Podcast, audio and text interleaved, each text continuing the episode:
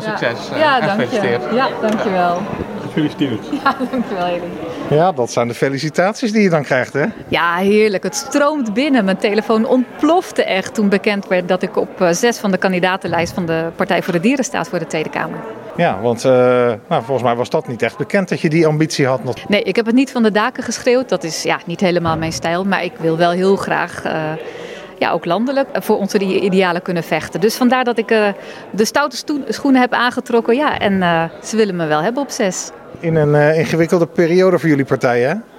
Ja, het is niet de fijnste periode om PVDD-lid te, te zijn, moet ik eerlijk zeggen. Maar weet je, ehm, elke partij heeft wel eens wat. Dus ik hoop dat dit conflict gewoon snel opgelost wordt.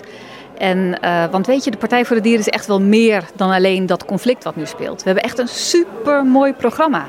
En ik hoop echt dat daar weer aandacht voor komt. Plek 6, eh, is dat eh kostje gekocht? Ik denk dat het, een, eh, dat het een hele mooie plek is en ik ben verkiesbaar. Dus er is een reële kans dat ik naar Den Haag ga. Maar weet je, uiteindelijk mag gewoon de kiezer beslissen. Ja. Willen we de Partij voor de Dieren sterk maken en groot maken, zodat we kunnen werken aan een groen, eerlijk, duurzaam Nederland? Ja, dan moet je bij ons zijn. Is dit trouwens een definitieve plek 6 of gaan de leden er nog over? Nee, er is eerst nog een congres, dat is volgende week in het weekend. Eh, dus dan wordt het, de lijst voorgelegd aan de leden, dus die mogen er nog over stemmen. Eh, en Maar ze kan- mogen hem niet veranderen. Nou ja, dan mag iemand zich tegenkandidaat stellen. En dan, eh, dan gaat het congres eerst daarover stemmen en dan op de nieuwe ledenlijst. Dus er kan zeker nog wat veranderen. Maar ik heb goede hoop dat het zo blijft zoals het is. Nou is vorige week ook het landelijke programma bekendgemaakt. Hè? Sta je daar helemaal achter? Kende je dat al? Nou, ik herken onze partij daar absoluut in. Want er zitten hele belangrijke punten voor ons. Eh, nou ja, het zal je niet verbazen. We willen gewoon dat de veestapel met echt 75% krimpt. En dat is ontzettend nodig voor de dieren. Want die hebben geen leefbaar leven in de veehouderij. Maar ook omdat er dan zoveel land vrijkomt voor bijvoorbeeld natuurherstel. Maar ook voor woningen. Hier in de Leidse Raad hebben we het zo vaak over de woningnood. En dat proberen we hier binnen Leiden op te lossen. En dat kan maar een heel klein beetje. En dat komt omdat het ruimtebeslag in Nederland voor zo'n ontzettend groot deel wordt opgeslokt door de intensieve veehouderij.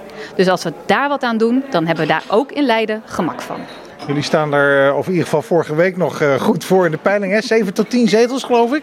Ja, klopt. We stonden er echt hartstikke goed voor. Ik denk dat ik de peilingen voor komende weken eventjes laat voor wat het is. En dan hoop ik dat we het vertrouwen van de kiezer eh, gewoon kunnen winnen.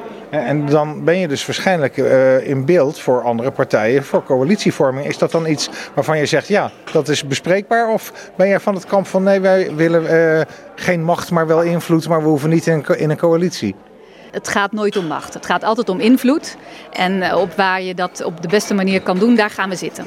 Dus als het in een coalitie is waarin we eh, zeg maar onze punten kunnen verwezenlijken. Als we in een coalitie zitten waarmee we de veestapel met 75% kunnen krimpen. Ja, daar teken ik voor. Absoluut.